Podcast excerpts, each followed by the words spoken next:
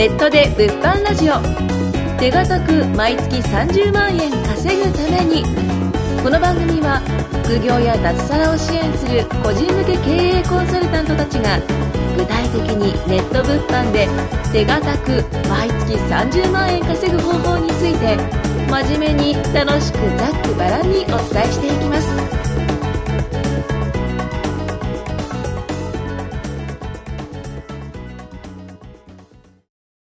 はい。ということで始まりました。第11回目ということで、よろしくお願いします。お願いしお願いしますはい。今日はですね、えー、まあ、お金の、え？おか特別ゲスト特別ゲストが来てます。はい。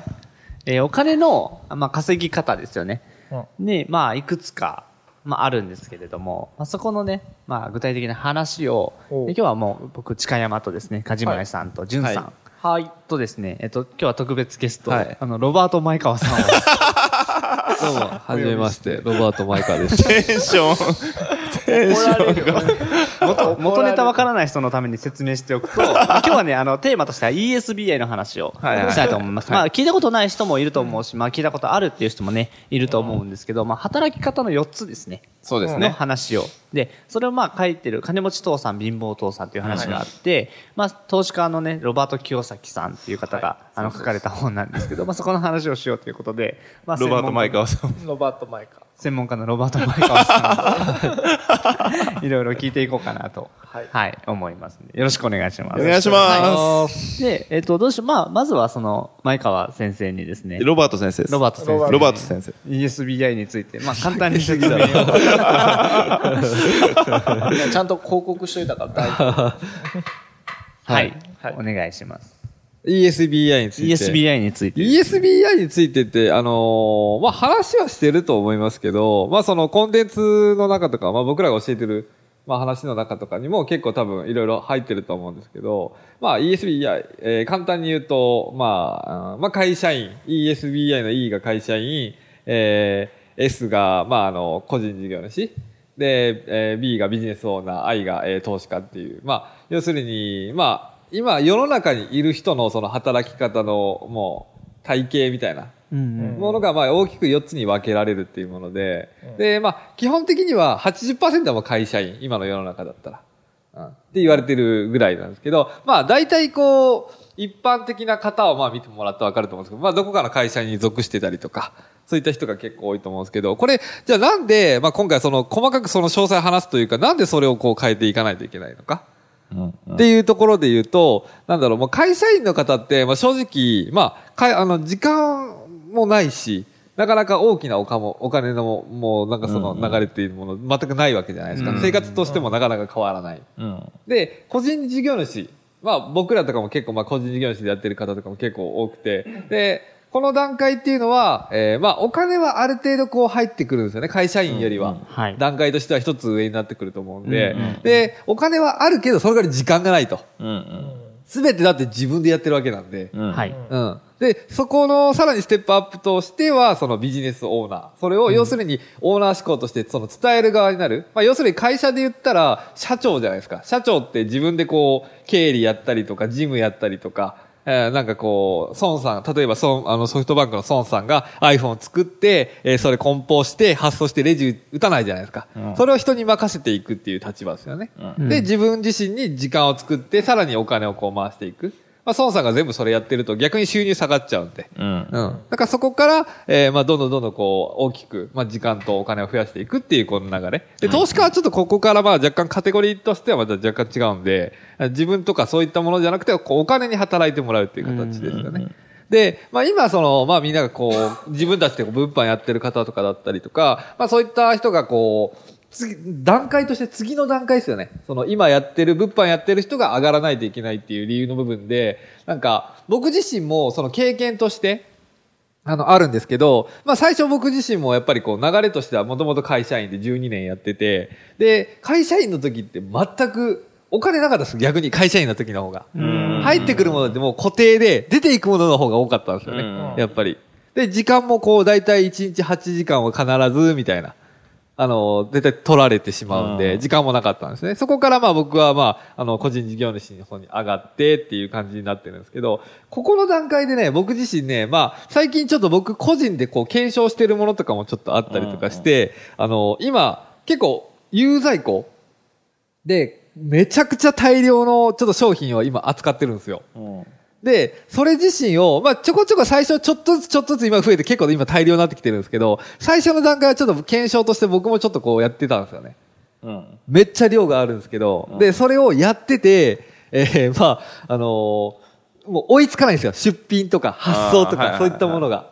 うん、追いつかなくなって、これずっとやってるのが個人事業主です。はいはいはい。だから自分一人で、例えば1日のうちに出品できる商品が、まあ100商品だとするじゃないですか。うんそしたらもうそれで限界が来るわけなんですよ。で、あの、まあそれでつ常にこう在庫がどんどんどんどん増えていくと、最終的に自分はもう回せなくなるんですよね。うんうんこれででも、お金が入るから、いや、これは俺がやった方がいいってやってる人は結構収入って上がらないんですよね。うんうんうんだから僕自身もそれ対応できないんで、だから今それを出品とか発送とかできる人をどんどん増やして、今手伝ってもらってる段階。うんまあ別にそれに対してこう収入、利益が出たものに対してはそれは半分上げたりとか、そういうのはしても全然人に任せた方が収入って上がるんで、うんだからそれの考え方の部分ですよね。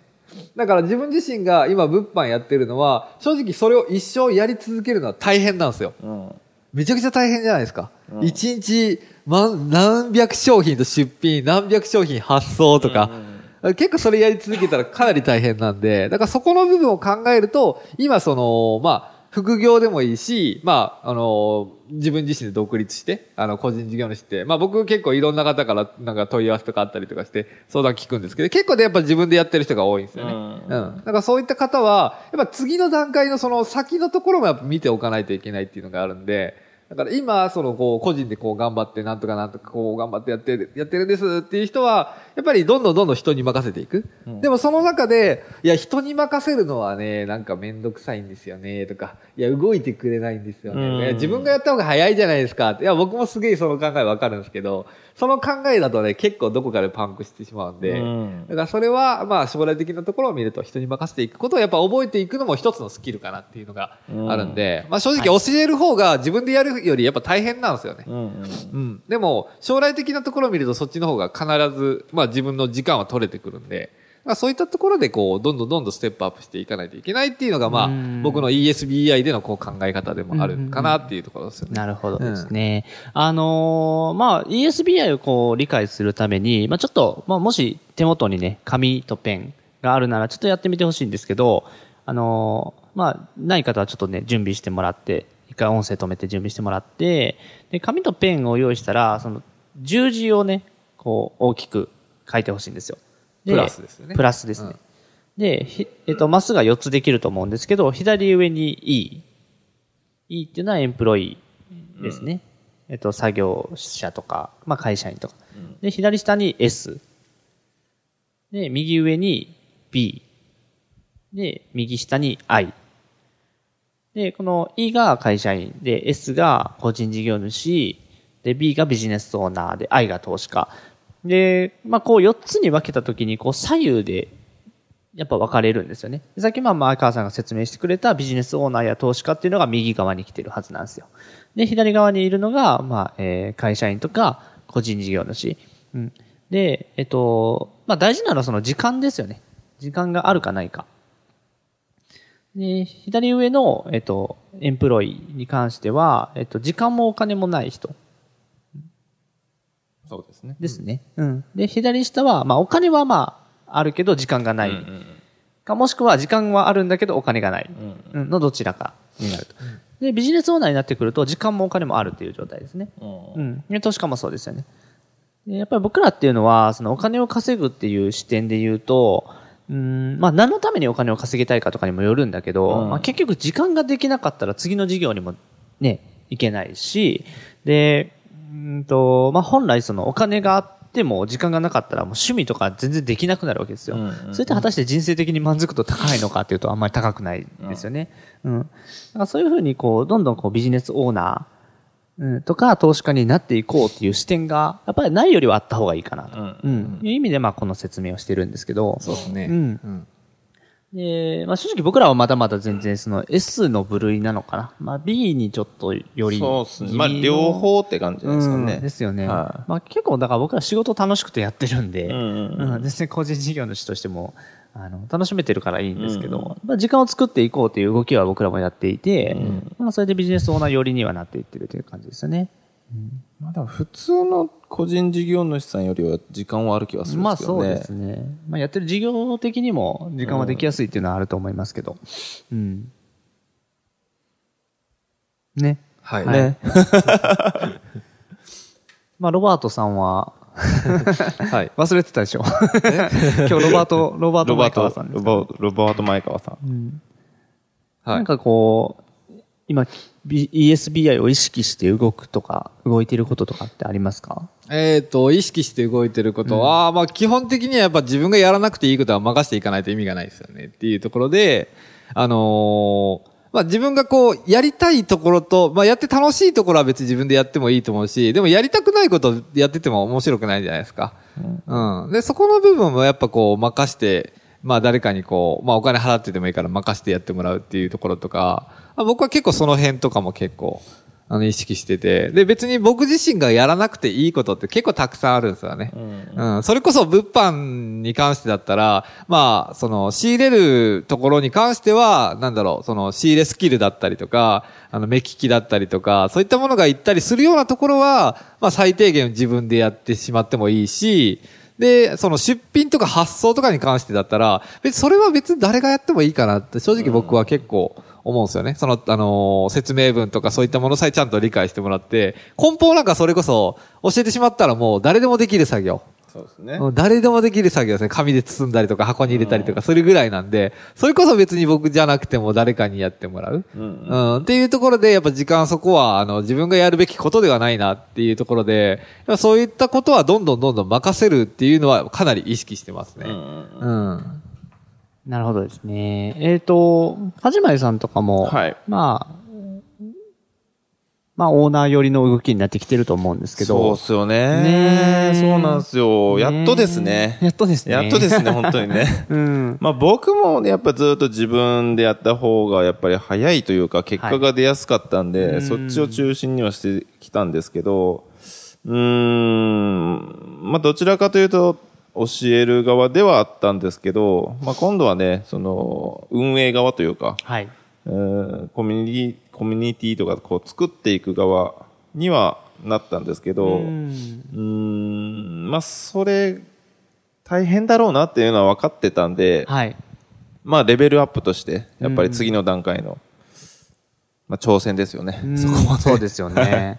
うん。で、なんだろうな、あのー個人事業主になるのってそんなに難しくないじゃないですか。うん、そうなんですよはっきり。はうん。なんかやろうと思ったら、うんうん僕は、あの、いつも思うのは、あの、事業を始めようと思ったタイミングでもうすでに事業始まってると思っててい。。おー、名言。そう。名言だロバートさんどうですか？ロバートさん。はい。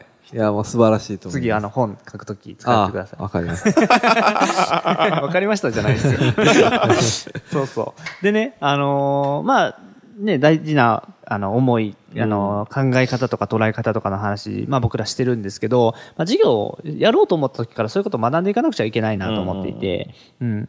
で、ただやっぱ個人事業だったら別に、ね、それこそ、まあ、数十万の自己投資とかして、で、やり方学んだら全然始められるし、ただ、ビジネスオーナーになろうと思ったら何が必要かっていうと、結局人脈うん、そうですね。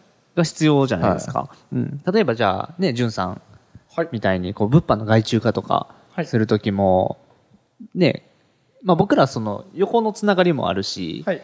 こう、そこから広がっていく人脈もあるから、はいまあ外注さんとかも見つけやすいですよね。ああですね、そうですね。私も、まあ、もともと一緒に、一緒のコミュニティにいたところの系列から今外注さんしてもらってる人も何人かいるので、うんうんまあ、横のつながりすごい大事ですね。ですよね。本当に。ううんんだから、その個人事業主の時にいかに人脈を作れるかっていうのすごい重要になってくるなと思っていて、そ、そこでね、やっぱコミュニケーション能力とか、まあ、話す能力、プレゼン力とか、うん、そういったものはすごい重要になってくるかなっていうところですよね。うん。そうっすよね。あの、わ ESBI の左側は一人じゃないですか。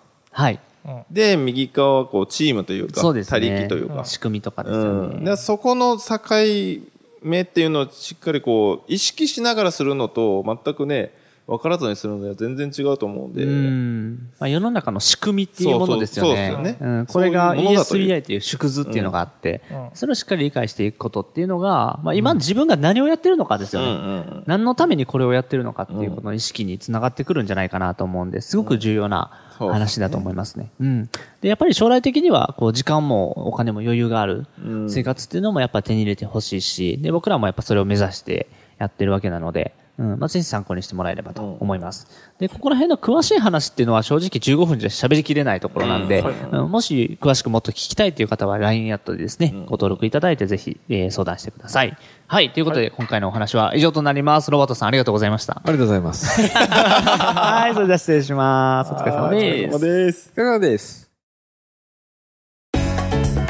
今回もネットで物販ラジオ手堅く毎月30万円稼ぐためにお聞きいただきましてありがとうございました。番組紹介文にある LINE アットにご登録いただくと無料面談全国どこでも学べる有料セミナー動画のプレゼントそしてこのポッドキャストの収録に先着で無料でご参加できます。ぜひ LINE アットにご登録ください。それでは次回もお楽しみください。